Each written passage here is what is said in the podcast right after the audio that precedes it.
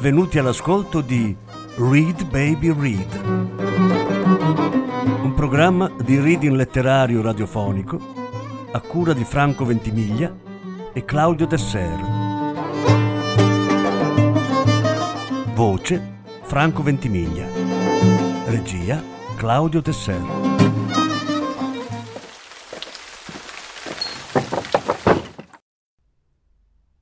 Murakami Haruki, una colonna sonora. Progetto in cinque parti. Quarta parte. Da La fine del mondo e il paese delle meraviglie. Arrivato al porto, fermai la macchina accanto a un magazzino che pareva deserto e fumai una sigaretta ascoltando una canzone di Bob Dylan. Avevo messo la cassetta sulla funzione autoreverse, reclinai lo schienale, appoggiai le gambe sul volante respirai quietamente.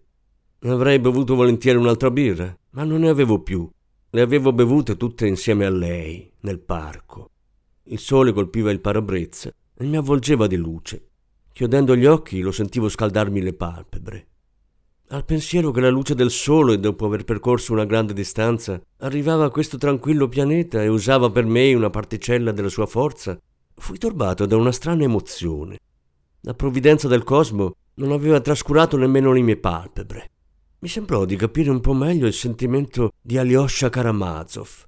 Probabilmente in una vita limitata si riceve soltanto una felicità limitata. A modo mio, avevo forse dato una certa felicità al professore, a suo nipote e alla ragazza della biblioteca. Ma chissà se avevo davvero la capacità di far felice qualcuno. In ogni caso, poiché stavo per estinguermi, non avevo da temere che in futuro qualcuno mi desse questa responsabilità. Nella lista delle persone in credito entrava a buon diritto il tassista, che amava i police e il reg. Ci aveva fatto salire sul suo taxi, sporche di fango come eravamo.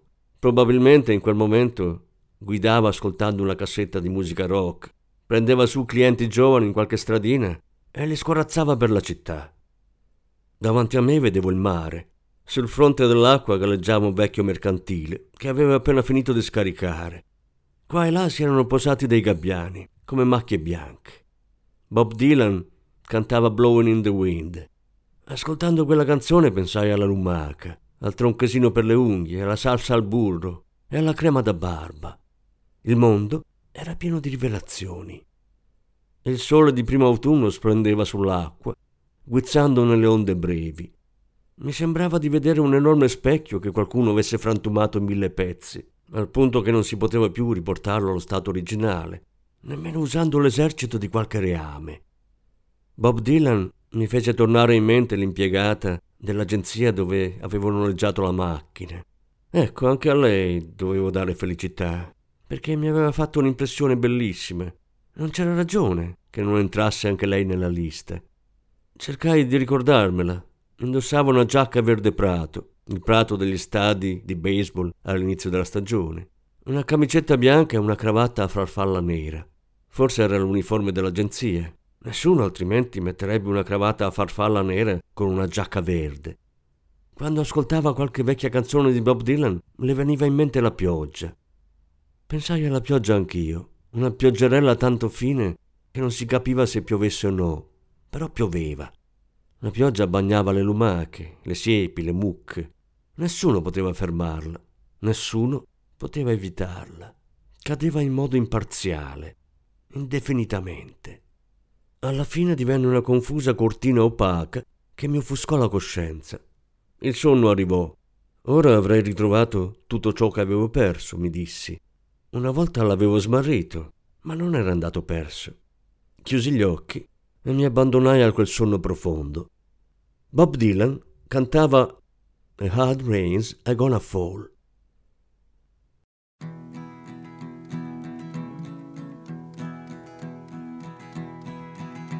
Oh, where have you been, my blue-eyed son?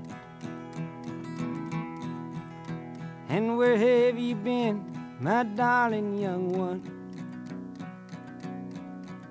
I've stumbled on the side of twelve misty mountains. I've walked and I crawled on six crooked highways. I've stepped in the middle of seven sad forests. I've been out in front of a dozen dead oceans. I've been 10,000 miles in the mouth of a graveyard.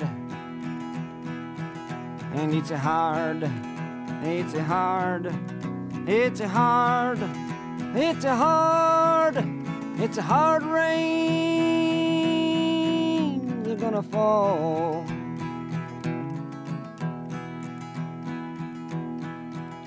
Oh, what did you see, my blue eyed son? And what did you see, my darling young one? I saw a newborn baby with wild wolves all around it. I saw a highway diamonds with nobody on it. I saw a black branch with blood that kept dripping. A room full of men with their hammers a bleeding. I saw a white ladder all covered with water. I saw 10,000 talkers whose tongues were all broken. I saw guns and sharp swords in the hands of young children. And it's hard, it's hard, it's hard, and it's a hard, it's a hard rain. They're gonna fall.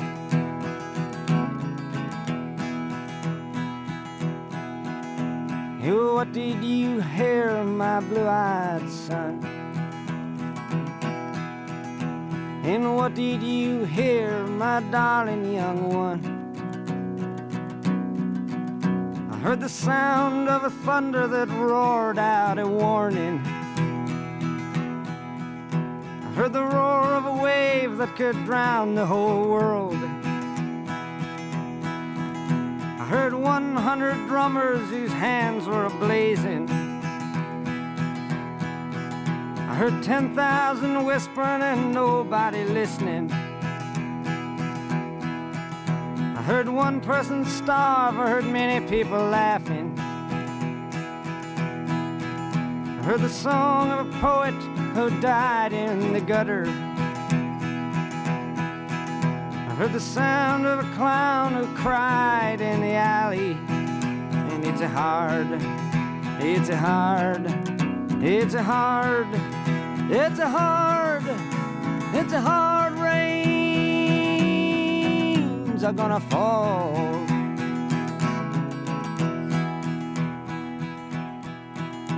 Oh, what did you meet, my blue-eyed son? And who did you meet, my darling young one?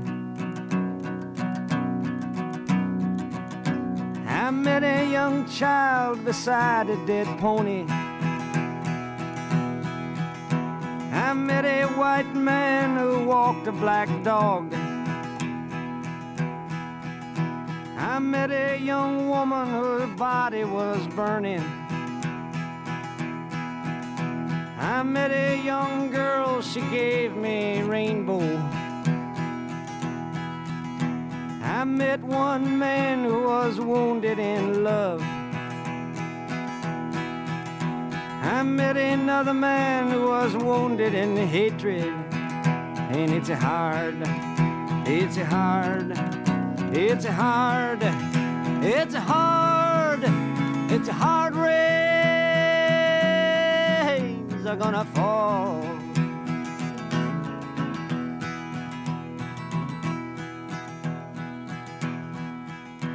And what'll you do now, my blue-eyed son? And what'll you do now, my darling young one? I'm a going back out for the rain starts a falling. I'll walk to the depths of the deepest dark forest. Where the people are many and their hands are all empty. Where the pellets of poison are flooding their waters. Where the home in the valley meets the damp, dirty prison. And the executioner's face is always well hidden. Where hunger is ugly, where the souls are forgotten. Where black is the color, where none is the number. And I'll tell it and speak it and think it and breathe it. And reflect from the mountains so all souls can see it. And I'll stand on the ocean until I start sinking. But I'll know my song well before I start singing. And it's a hard, it's a hard, it's a hard, and it's a hard, it's a hard rains are gonna fall.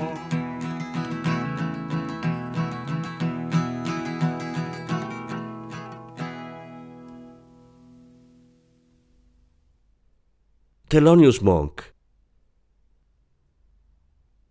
C'è stato un periodo della mia vita in cui ero fatalmente attratto dalla musica di Thelonious Monk. Ogni volta che ascoltavo il suono particolare del suo pianoforte, che sembra scalfire un duro pezzo di ghiaccio, mi dicevo questo è jazz, il che costituiva per me un caldo incoraggiamento. Un forte caffè nero, un portacenere pieno di mozziconi, delle grosse casse della GBL, il libro che stavo leggendo in quel periodo, un Bataille, ad esempio, un William Faulkner in mano, il primo pullover dell'autunno e la solitudine di un angolo della città. Ancora oggi queste scene dentro di me sono direttamente legate a Thelonious Monk. Sono scene stupende, anche supponendo che in realtà non siano legate a quasi nulla, sono conservate in bell'ordine come splendide foto nella mia memoria.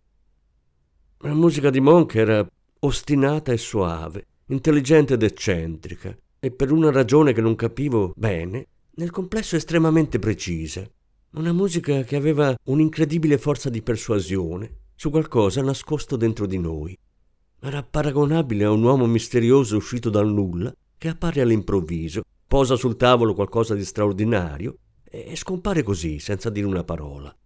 Fare l'esperienza soggettiva di Monk significa accettare un enigma, anche Miles Davis e John Coltrane sono musicisti geniali, sublimi, però non furono mai, nemmeno una volta, uomini misteriosi.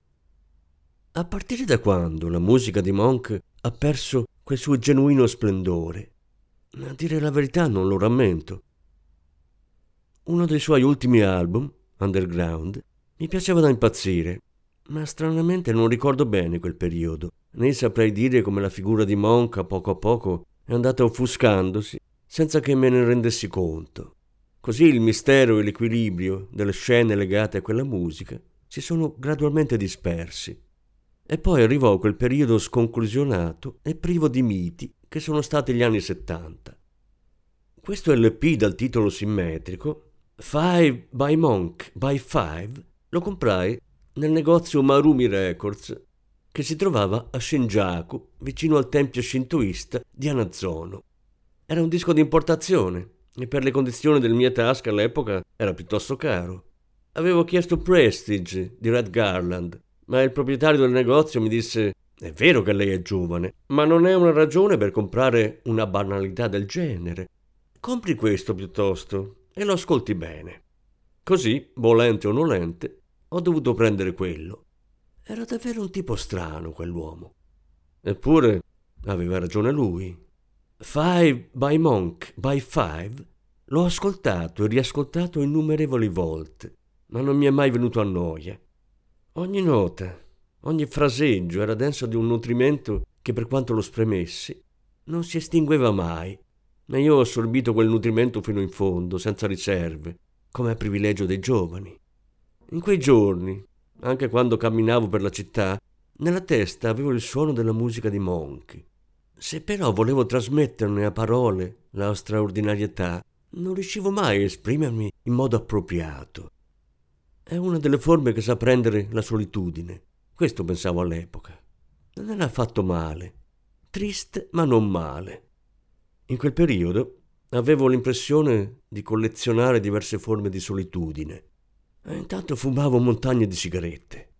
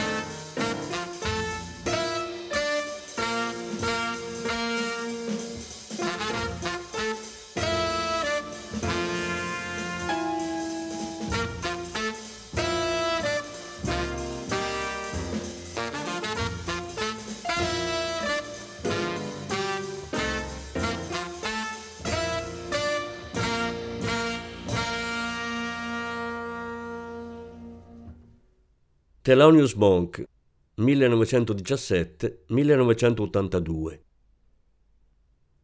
Nasce in North Carolina. Nel 40 viene assunto come pianista in un club di Harlem, il Minton's Playhouse, dove si fa notare. Nel 47 incide la sua prima registrazione come leader.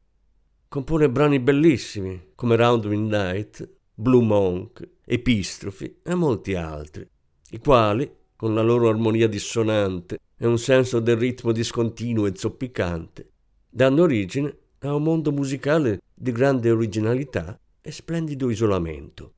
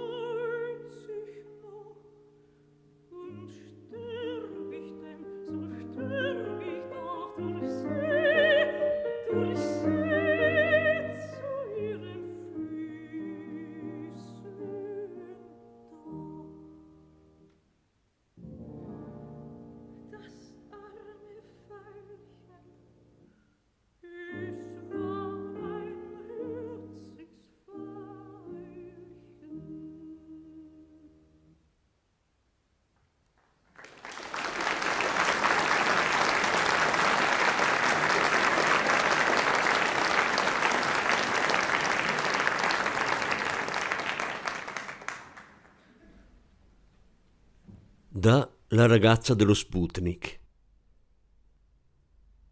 Quando Miu e Sumire si trovarono sedute l'una accanto all'altra al banchetto di nozze, come si fa tra persone educate, per prima cosa si presentarono. Poiché Sumire odiava il proprio nome, che significava Violetta, faceva di tutto per evitare di pronunciarlo, ma naturalmente quando le veniva chiesto, l'educazione le imponeva di rispondere. Secondo suo padre, a scegliere il nome era stata la mamma morta. Amava molto l'aria di Mozart, la Violetta, e aveva giurato che quando avesse avuto una figlia l'avrebbe chiamata così.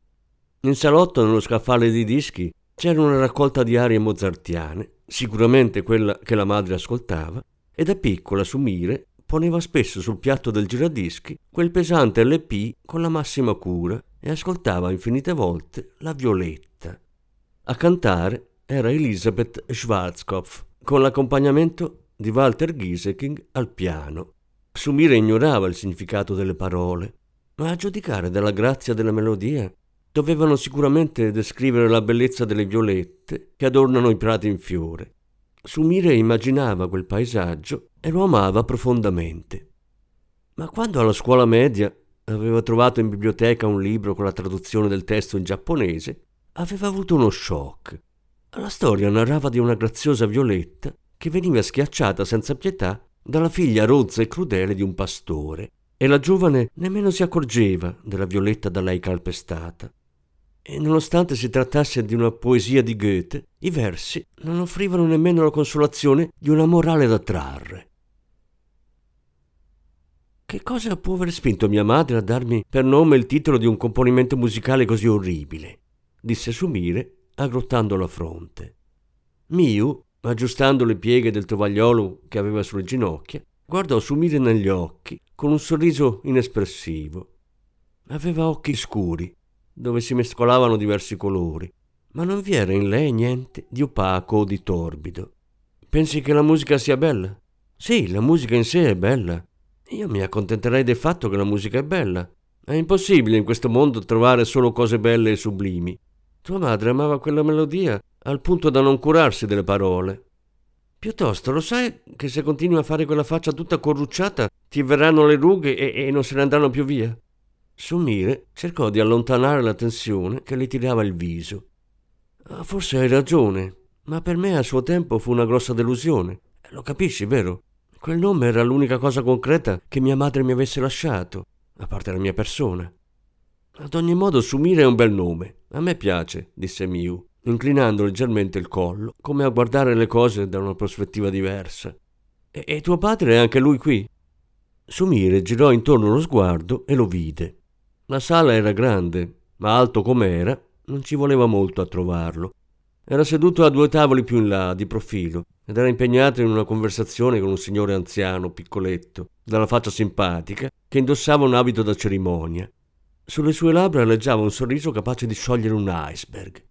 Il suo naso perfetto, illuminato dalla luce dei lampadari, si stagliava delicatamente sullo sfondo come un'antica silhouette di stile rococò. E nel vederlo in quel momento, perfino Sumire, pur essendo abituata alla sua bellezza, non poté fare a meno di guardarlo con rinnovata ammirazione. I lineamenti di suo padre si addicevano in modo impareggiabile a un'occasione formale come quella. La sua presenza bastava ad aggiungere un tocco di eleganza all'atmosfera come una composizione di fiori in un grande vaso o una sontuosa limousine nera.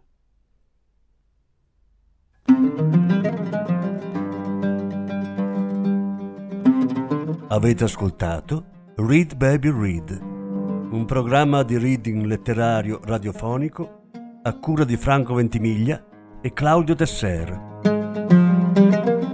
Grazie per l'ascolto, alla prossima settimana. La quinta parte della lettura sarà trasmessa la prossima settimana.